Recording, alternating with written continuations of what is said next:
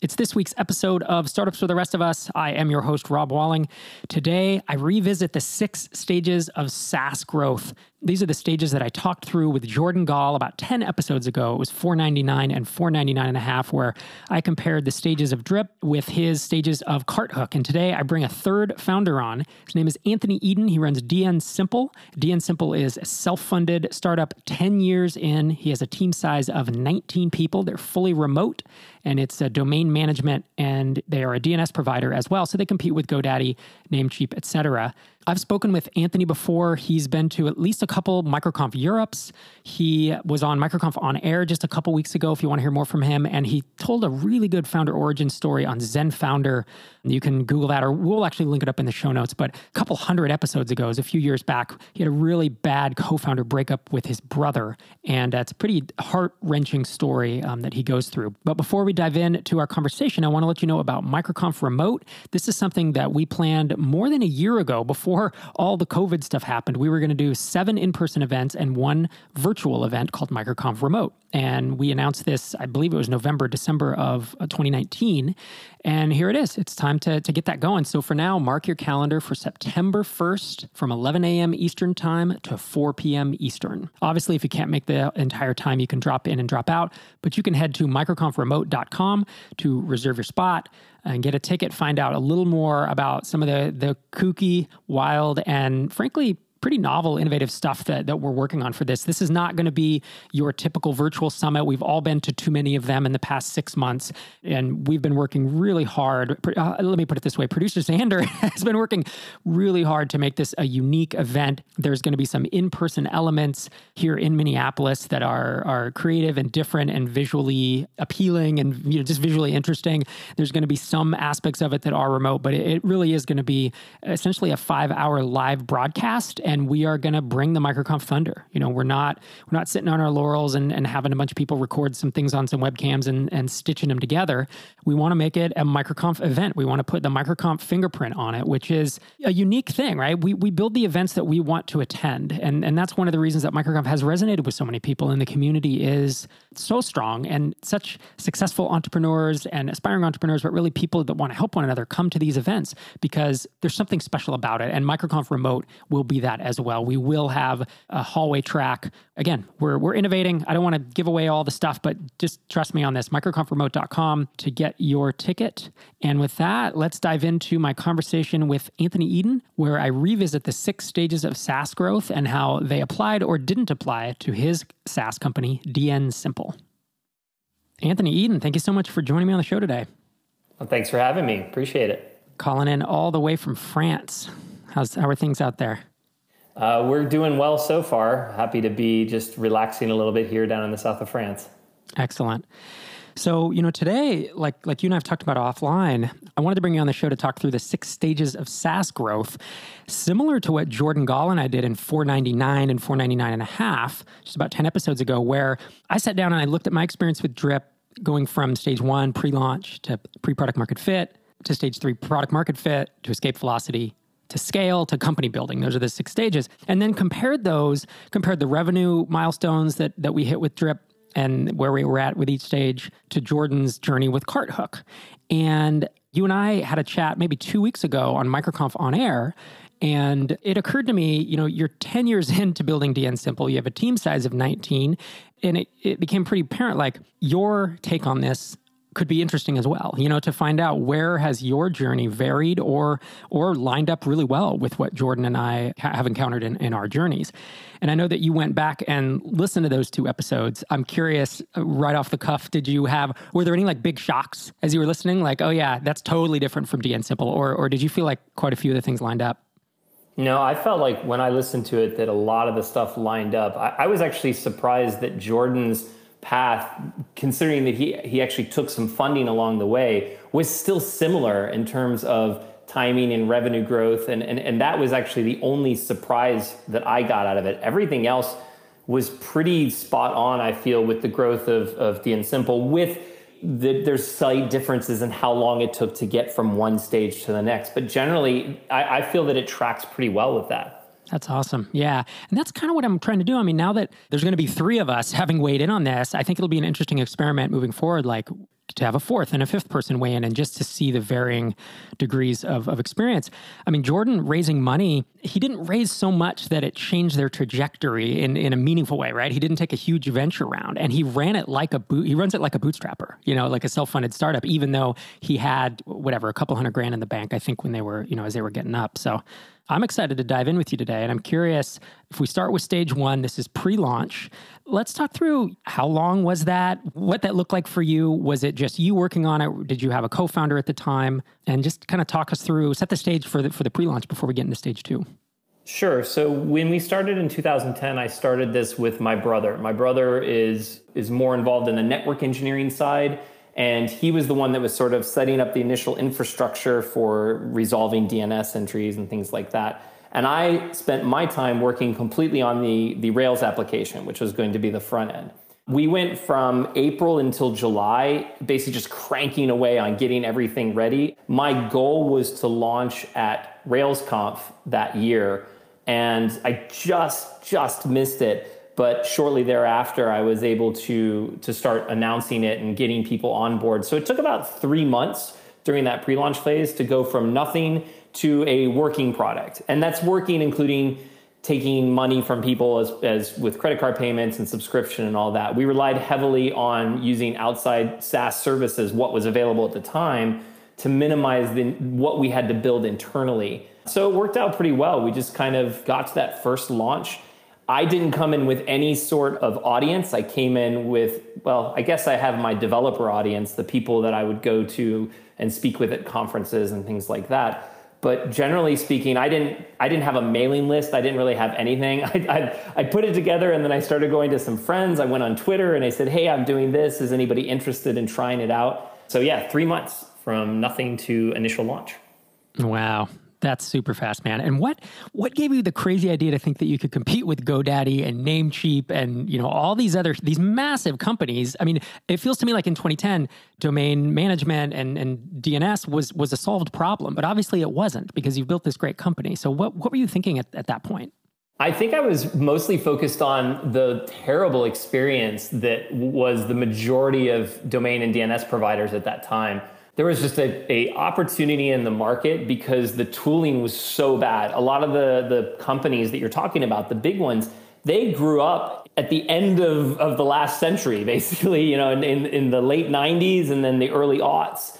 And it just seemed like there was their websites were stuck back in that time period. So I saw this as an opportunity to do two things. One is to greatly simplify how these these interactions work. So removing a lot of the excess steps that, that those sites had in them and really just focus on making a good system for registering domains and then managing the DNS around them. And then I also knew that we wanted to have an API for a lot of this stuff. And so I focused heavily after the initial launch into getting a workable API that I could I could have people develop other things on top of. And I think those were really the key things that I was focusing on to differentiate from those big providers at the time. Yeah, I love I love big markets with hated competitors, you know, or hated incumbents where people despise them. Like a I mean, back in the day, it was like PayPal or QuickBooks, or certainly a lot of people don't like GoDaddy. And, and when I was launching Drip, it was Infusionsoft and Marketo and Pardot, these big clunky competitors. And those are spaces where if you are able to get to some kind of feature parity, there's a huge amount of work, uh, although you did it in 90 days, it sounds like. But oftentimes, you know, there's a lot of work to get there. But if you can do that and build a better experience and then just not be, I don't know, kind of a kind of a company that charges people too much and it makes it really easy to compete when your competitors are just widely despised i think. Definitely. There's i mean there's a marketing angle where you essentially pick a fight. You pick a fight with the biggest guy out there and you turn that fight into a david versus goliath sort of showdown if you will and then you focus on well in my case what i focused on was doing what was right for the people that were using DNSimple, focusing on taking their feedback, applying it in a timely fashion, adding functionality as as they needed. And that really took us into sort of the post-launch phase. The initial launch was really minimal, but then as soon as people started using it, they say, hey, this would be great to have. And in fact, there was no domain registration in the first version. And people said, oh, this is really cool, but I'd really love it if I didn't have to go somewhere else to register my domains. And so that functionality didn't come until about four or five months later, just to put things in perspective. Yeah, very good. So I think that kind of gives us a good idea. Three months, two of you working on it. That was your pre launch phase. Stage two, I've called pre product market fit, where you've launched and you're just trying to sort out have I built something people want? And you're getting to that point of, of really kind of locking that in. Now, for Jordan, I, if I recall, it was zero to about 5K of MRR. And for Drip, it was about zero to 10 or 11K MRR. And it took us oh man, how long was it? Oh, it was about eight months. it was so painful. Maybe it was, it might have been like nine months from that launch day until I felt like we really started having product market fit. And Jordan said his was 12 plus, 12 or 18 months. It was a really long time. Talk to us about DNSimple. Like, wh- you know, what, what revenue number did you feel like you did have some modicum of product market fit? And how long did it take you to get there? What was the process like? So by the end of the first year, we were already doing about 10K in MRR a month. So we hit it pretty quickly in terms of after the launch. Uh, I was out there, I was doing conferences and, and adding functionality and trying to pull people in and seeing what we could do. And, and so our post launch period, I mean, I, I wrote down that I think it went all the way into 2011 because we were still adding a lot of functionality, as I mentioned, the, the registration functionality, the API, that all came within the the next six to nine months after that initial launch and slowly trying to grow it. So sometime in 2011, I think we really started to hit our stride and and had found sort of a, a good market fit. But even through 2011, the MRR was still right around that uh, relatively low number. So I, I capped the year on average about between 10 and 12k in MRR. Very cool. And what were the signs to you when you thought, boy, I really have built something people want? What did product market fit look like for DNSimple? For us, it was there were a couple triggers I think that made me think, wow, we've actually accomplished something. The first was that we started getting people in who I had I didn't know. I didn't know where they came from even. So the, the, the first customers were either friends of mine or friends of friends or friends of my brothers or whoever, and, and, and they started coming in. But once we got to the point where we had legitimate businesses using us that I had no idea where they were coming from. I said, okay, this is this is really interesting. And then the second bit was when people just started sharing about, wow, this is really great. This is so much better than anything that I've used out there before that I'm, I'm really happy with it. And I think that positive sharing in the community, uh, really on largely on Twitter, was another indicator that showed that we were doing well and we had a product that was, I think, going to be successful and has been successful. Yeah, cool. And at the at the time, was it still just you and your brother? Yes. Yep. We stayed two people all the way through 2011, and in fact, only added on well, who was really the first employee of DNSimple in 2012. And that came through an acquisition, and that person was Simone Carletti, and he's actually still he's the CTO of DNSimple still with us today. And I acquired his Robo Domains business to bring him on board. And that was what brought the third person in. Very interesting. And, you know, in terms of revenue here, I'd love to cover that when we get there. Like, was that, which stage did you acquire him in? He was very, very, early, like, he was early revenues. He, he had had the product out for a little while and his was in getting minimal revenue. And at that point, we were probably, we'd probably gone up to say 20K MRR, I would say at that point. Got it. And so you, let's dive into right there then. Stage three is product market fit. And for Drip, it was about, it was from that 10K mark until right around 25K, where we entered stage four, which I'm calling escape velocity, which is where we really had figured out one or two marketing channels where growth started picking up even faster. So there's product market fit stages. Hey, I've built something people want and are willing to pay for but maybe I don't have maybe I don't have a repeatable sustainable marketing channel yet. Like growth is good, retention is good, but it's not like blowing me away yet. Was there a time period of like that with DNSimple? And I'm curious, you similar questions like what was the revenue range, if you recall, and how long did it take? I actually went back and looked, and so the first couple of years, it, by the end of year, the year end, we were around 150k for the entire year, and then 2012 we had a big we we we went up by the end of the year 200 plus percent in growth. And so that was really when we, its things started to take off. And I think if I recall correctly, that was right around the time that there was a whole bunch of fiascos around GoDaddy.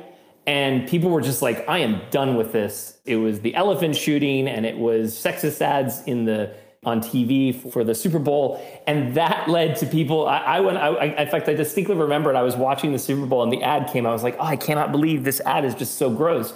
And so I tweeted on, uh, I went out on Twitter and I said, if you've seen the ad and you dislike it, then take your wallet and walk. The idea is take your money to somebody that will will not put up ads like this, and that really kicked off that sort of faster growth at that point. In a lot of ways, it was it was luck. It was a lot of luck in terms of the timing and and a misstep by some of the biggest players in the market. Yeah, you know, I mean, if you've listened to the podcast recently, I've started talking about the the three things that I think contribute to success, and it's hard work, luck, and skill. And it is luck, but you were at the right place at the right time. You had already built a registrar and DNS provider. You had this app. You happened to see the commercial. You went on Twitter. Like, there's all this stuff that comes through, but you also had the skill to then handle the incoming traffic. You had the skill to take advantage of it when it came. It's a bunch of factors. So I think in so many entrepreneurial stories, there almost always is some element of, of fortuitous timing. But if you weren't at the right place at the right time with the right app, and you didn't take that leap or you didn't take the risk of, hey, I'm going to go on Twitter and maybe talk a little smack about a competitor, which some people wouldn't do or some people would be scared of doing, it probably wouldn't have happened the same way. Absolutely. Absolutely. I agree 100% that you don't just get struck by luck. You put yourself in situations where you can take advantage of some opportunity. I'm a huge believer in setting up as many of these opportunities around you as you can. Not all of them are going to pan out. In fact, the vast majority of them are never going to show up. But for the ones that do, if you're there and ready, that's because you prepared. It just doesn't drop out of the sky. yeah. So you found product market fit. And do you remember how long it was before that growth really started ticking up for you before you hit escape velocity? So throughout the 2011 2012 area we we pretty much stayed and in fact going into 2013 we stayed three people. And so i would say that that by the end of 2012 we were hitting that escape velocity phase and and then all the way through 2013 because at that point our growths were triple digit year over year growth but it's it very quickly starts slowing down because when you're small those big leaps look huge but by the end of 2013, we started to, to sort of, I mean, we were still growing fast, but we, we weren't rocket to the moon type of growth anymore. So things started just like stable and be, become a nice, steady growth trajectory. Yeah, that's cool. And that's kind of what I've called stage four escape velocity. And with Drip and CartHook, they lined up quite well. It was uh, from about 25K MRR up to about 80K MRR, which is right, obviously right around a, a million dollar mark. With escape velocity, before we get to scale, where things you have to start scaling the team and doing all that, you can you can ride escape velocity for a while. I think without ballooning the team. In your experience with DNSimple, was it similar revenue ranges there, 25 to 80k, before you felt like you had to start scaling? And I'm also curious how long, you know, how long you felt like you were in escape velocity before you transitioned to scaling. So I intended on sticking to the escape velocity part for as long as I could. And, and I think actually one of the more interesting things, and, and I recall listening to Jordan's interview with you, is the triggers that move you from one phase to the next. And for DNSimple, there was a very, very specific trigger that switched us from escape velocity to scale. It actually wasn't revenue. I mean, I don't think directly it was revenue because I think we could have continued operating fairly well in escape velocity with, with a very small number of people for longer than we, we did. But in our case, in 2014, that was the year from hell for me. That was a really tough year. Early in the year, my co founder, so my brother, decided that he was done, and it was not a clean break. And so that was the start of a really bad year when he decided that he had to go, he, he basically took a lot of his operations knowledge with him, and I had nobody else to lean on. Both both Simone and I were more on the application development side. And so it left a big gaping hole. And to me, that was that really quickly made me understand, oh my goodness, I need to do a better job to prepare and not have these this gap here because we're an operational company. We really need to have a good network operator who's on the team. And so that was the next time that we went and started looking to hire. And I hired two people immediately, and I had a contractor as well during that time uh, right at the beginning of 2014 to sort of fill that gap. And then t- 2014, things started to slow down, but then by the end of the year, we, we were doing well, and then we got DDoSed. And so it just sort of capped off the end of a pretty horrible year. And so By the end of the year, though, we had start we had continued growing a little bit more, added on a couple more people, and got to the point I think where where we were eight people by the end of 2014. And at that point, that's so the trigger really to get us from escape velocity into scaling was an event for us, was the loss of a key person that triggered an, a better understanding that we needed to, I needed to make some adjustments to, to the team and grow the team a bit. Yeah, yeah, have that redundancy. I remember that breakup because you talked about it on Zen Founder years ago. We did a founder origin story where Sherry interviewed you, and we'll link that up in the show notes. But that's a it's a pretty devastating story. I don't, you know, we don't necessarily have time to dig into it here. You already told the full one over there what's interesting is that 2014, perhaps by coincidence, was a really year for me too with Drip. There just a bunch of stuff went sideways, and I remember it being really hard. And I made a cash flow mistake where I had a big tax bill come because I'd made a bunch of money the year before, and I remember that just being a, a, a tough year. So I feel your pain, perhaps not in the same ways. So then, at the end of Escape Velocity, then is that when you were at eight people? Like you feel like you were in Escape Velocity kind of during 2014, and that's where you had to make the transition from th- essentially three people up to to eight. Yeah, I think we start. I would say I, we started 2014 at the tail end of escape velocity, and then the triggering event with the loss of, of Darren from the team forced us into that next phase, which was the scale phase. And we had done really well in terms of, of revenue per person, obviously, because the fewer people you have, you're growing your revenue. And it's amazing. And, and at the time, I didn't really think how important that number was. But I should have, in retrospect, understood that there is probably a limit that most companies can go to where the revenue per person starts to become actually painful for the team because there's just so much happening. And I missed that. Now, in, I, I sort of understand a little bit better what we can do. I, ironically, I still made the same mistake again later on. We'll go over that in the terms of, of not seeing that that number hits sort of a threshold where it's really hard to operate a business at these types of numbers. But it's actually a really interesting number to watch. And so by the end of 2014, we had add on numerous people and reduce that revenue per person. And, and it became more comfortable again. Even though we did get DDoS, that was a really hard time.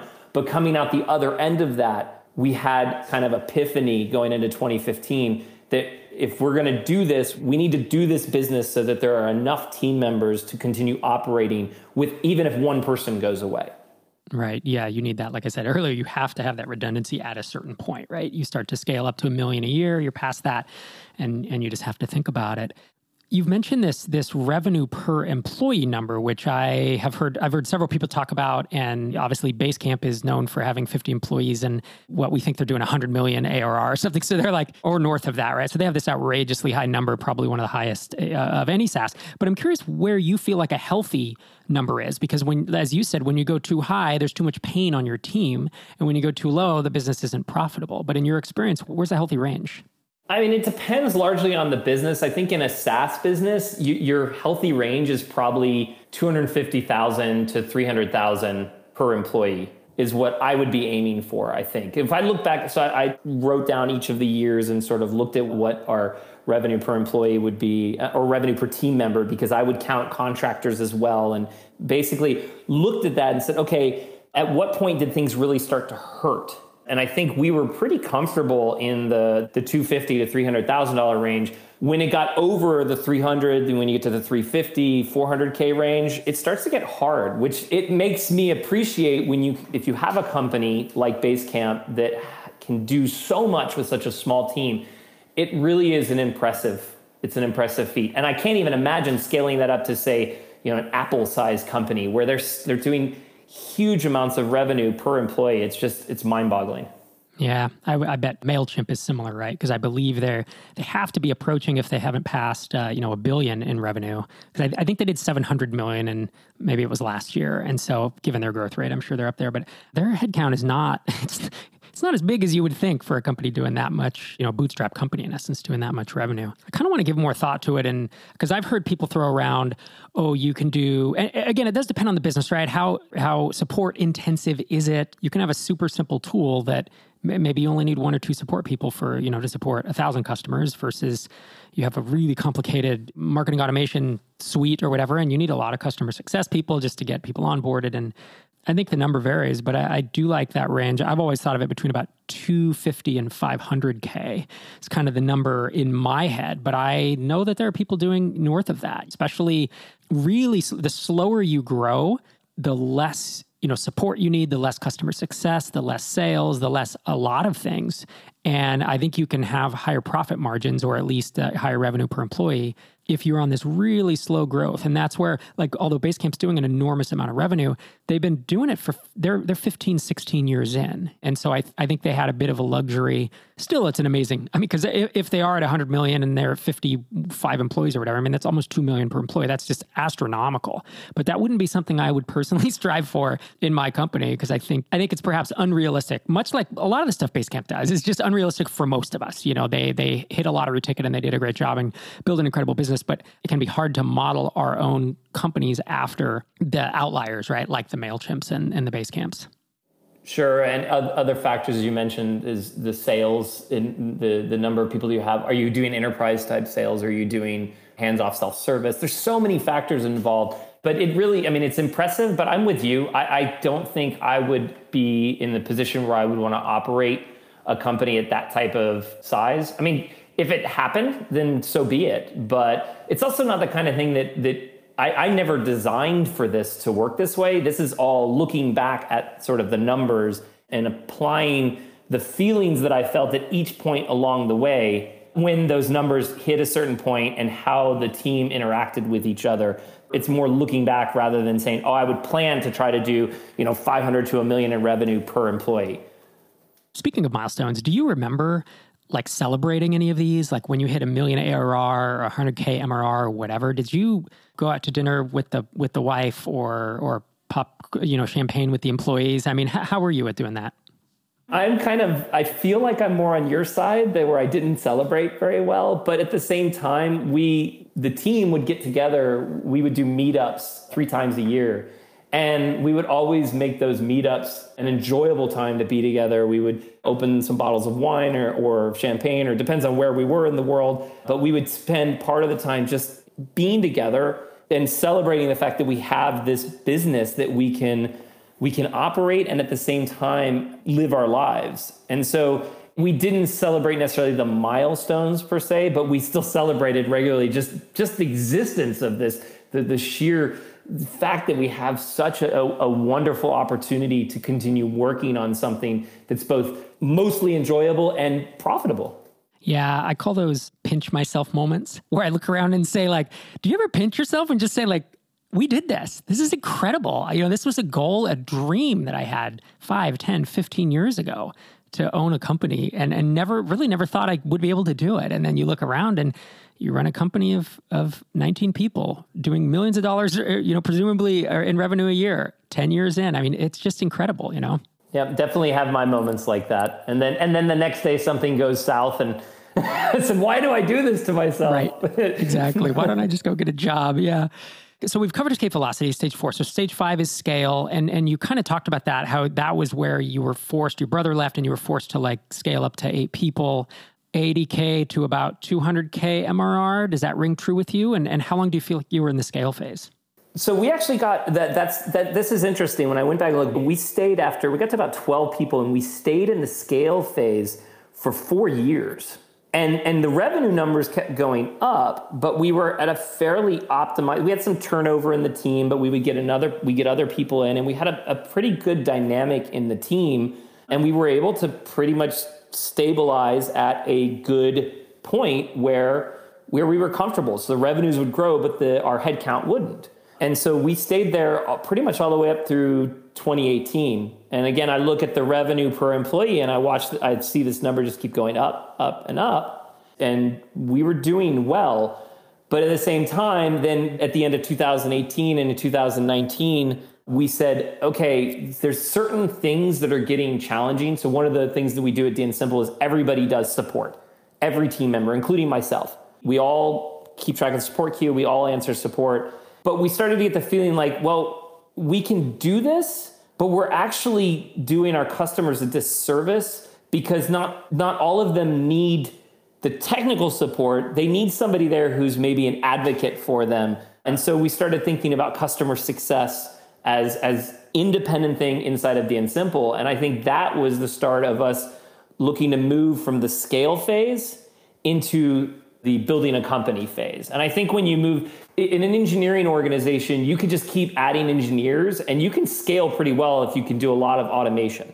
You can automate, you can have knowledge bases and you can you could do outsourced first tier support that then is backed up by your your engineers. You can do all kinds of things to grow but at the same time you start to sacrifice the quality of specific areas whether it's the quality of bringing on a contract that is not your typical self-service contract, you know, more of an enterprise contract, if you don't have somebody there to, to handle that, then they get a sort of a weak experience. If you don't have somebody to, to take care of customer success, so that's support and also the account management and things like that, well, then they have a bad experience, the people that fit into that bucket.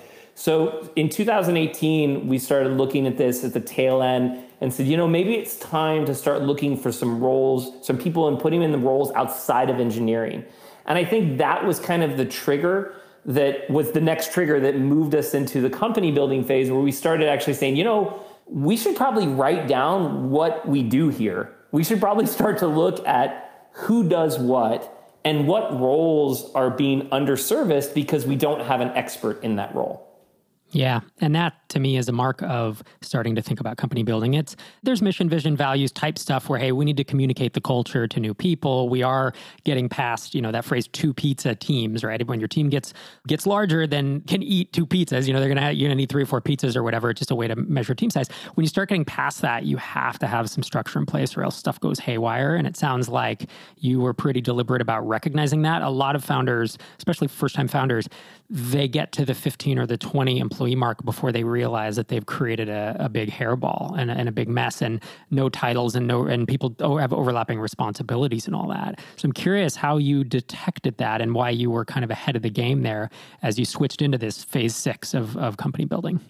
I would credit it a lot to the team and the ability to openly discuss these items. So when we get together to do our meetups, it's a very open forum it's not it's not me telling the team what we're going to do. It's it's active discussions about the strategy and direction of the company, the things that work and the things that don't, what we do well and what we can do better.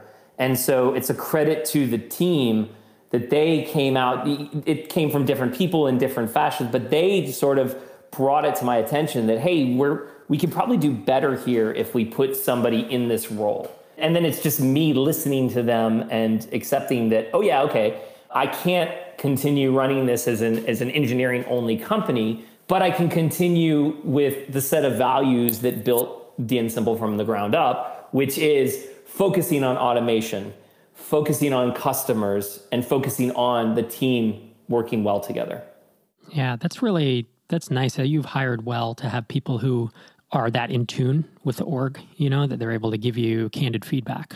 I hope that my attitude towards them has helped encourage that as well by not by not shutting them down even though there are some ideas that maybe don't fit right away. I try to hear it out. Uh, I couldn't do this if you asked Anthony from 20 years ago to do this, there's no way he would have been able to do this. He was way too thick in his head way too stubborn and would have immediately cut off anybody who tried to give a suggestion.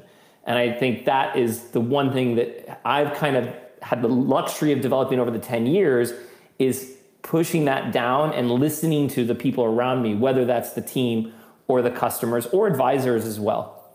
And so perhaps the spoiler question is, you know, stage six company building. I think that's maybe the stage you're in now. Do you think there's a stage seven? I mean, there must be, but I, I just wonder what that what that transition looks like.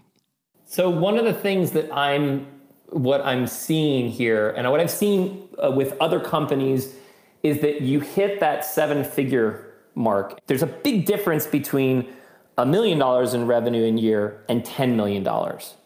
And the steps to get from the 1 million a year to the 10 million are actually very significant and they require a change in mindset.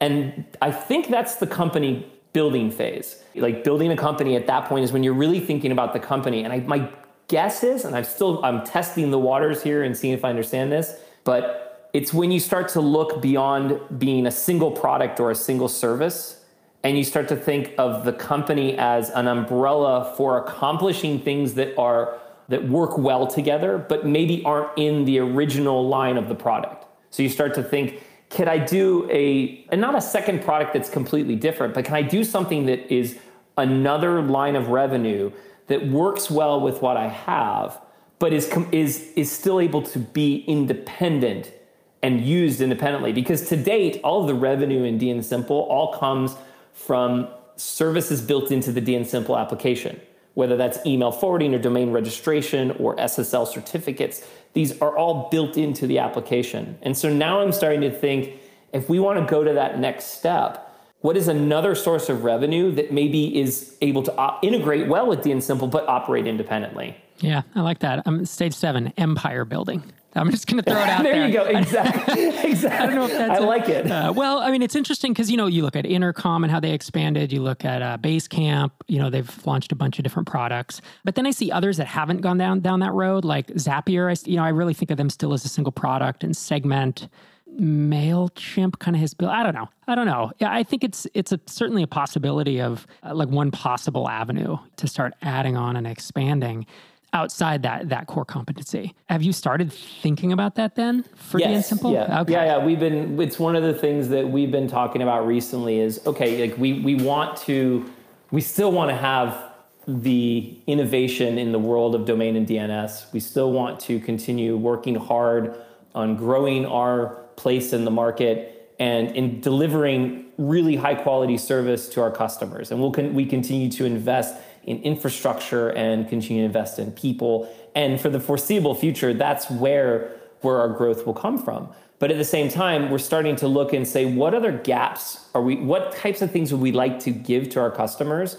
There, where there are gaps in the marketplace right now, similar to what we experienced in the very early days of DNSimple, where you had some big key players and they were well established, but they had sort of they had lost some of their traction or lost some of their their mojo because they got too comfortable. And so that's to me is like the next thing that I can look at and say, okay, where else is close to DNSimple but can be an area of revenue growth because we can innovate there. And it could come through they, there's a lot of companies do it a lot of different ways. Some do it through acquisitions, right? One path into that the empire building if you will is through acquiring smaller businesses that have something innovative, but where you can actually work better with them. So that's a path. Another path is independent product development, where you set a tiger team off to the side and say, okay, put together several things and let's test the waters with them and see what works and what doesn't. The other option is that, you know, a lot of companies start to hit this size and they say, I want to, I don't want to do this alone. I'm okay with being part of somebody else's empire. And so that's that's the other direction that we see where a company where the, the founders say, okay, you know what, we can keep doing this and we want to keep doing this, but we want to do it with another partner who has already achieved, you know, the larger scale and and and already has a foothold in areas that we want to go into. So there's lots of angles. Yeah, speaking of acquisitions, I was going to ask you, I mean, I have to imagine that you've had people approach you about acquiring DNSimple over the years. A, is that true? And B, ha- has that ever been something you've you've considered? So yes, it's been true over the years. Different companies have come in and said, "Hey, you're interesting. What you're doing is really interesting. Would you like to talk?" And I usually will talk to them. Nothing has ever gone any further than just initial conversations, and part of that is just because I I really love what I do, and I love the ethos inside of DNSimple. I love the way the team works together. I love the product and how it works. And I, and I feel like there's more to do within this space. So I'm not quite ready to get out of it yet. I still, I feel like I have more energy to put back into it. I have a, a longer term vision that we still haven't achieved. And so for me, I have a lot of energy still to just keep going. And so for now, yeah. And I, I I'm happy to stick with making this thing keep growing and, and keep on making the product better for our customers, that satisfies me for the moment. But yeah, we've had people come in over the years and at different levels, but nothing, nothing, nothing to the point where it was, hey, let's go into due diligence, no letter of intent or anything like that. The, the right thing hasn't shown up for that yet. Yeah, and that's the norm, right? I mean, people, when you build a business into seven figures or eight figures, you will absolutely get a bunch of funding offers and a bunch of acquisition conversations that start, and most of them go nowhere, you know, and that's something taking the first call, I think, is a good rule of thumb to do it if you feel like they might have the cash to to actually do it and are not wasting time, but to not get distracted by it. I mean, that's the worst part, right? Is somebody comes in and wants to do an acqui-hire and, and you waste a bunch of time on phone calls with them in the early days when it when it's just a distraction, you know, and it's pulling you away from doing product market fit, escape velocity and all that stuff. Yeah, generally what I do is I just try to be I'm trying to stay as honest as I can in those conversations, brutally honest at some points, where I say, This is the situation. I love what I do. We make good money so if you're going to come in, you're going to have to have an offer that's too good for me to turn down.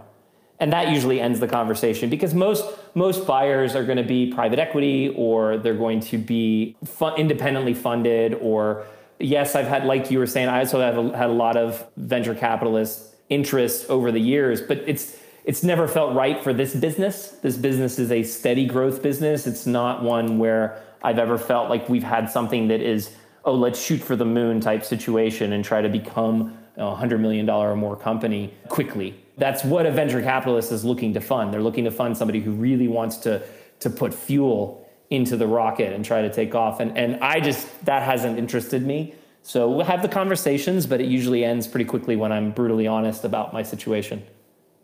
Sir, thank you so much for joining me on the show today. Folks want to connect with you. You are A Eden on Twitter, and you are really active in MicroConf Connect. And I appreciate that because you're a more experienced founder um, than a lot of folks, and I feel like you lend a lot of knowledge and insight. So if folks want to uh, kind of be around and glean from your your knowledgeable aura, they can uh, hit microconfconnect.com and connect with you in there. And of course, dnsimple.com if folks want to check out what you've been working on for the past decade.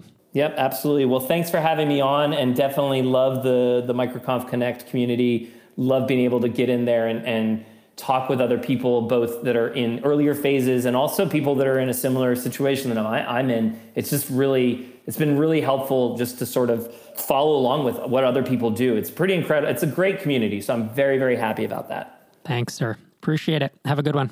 All right, you too.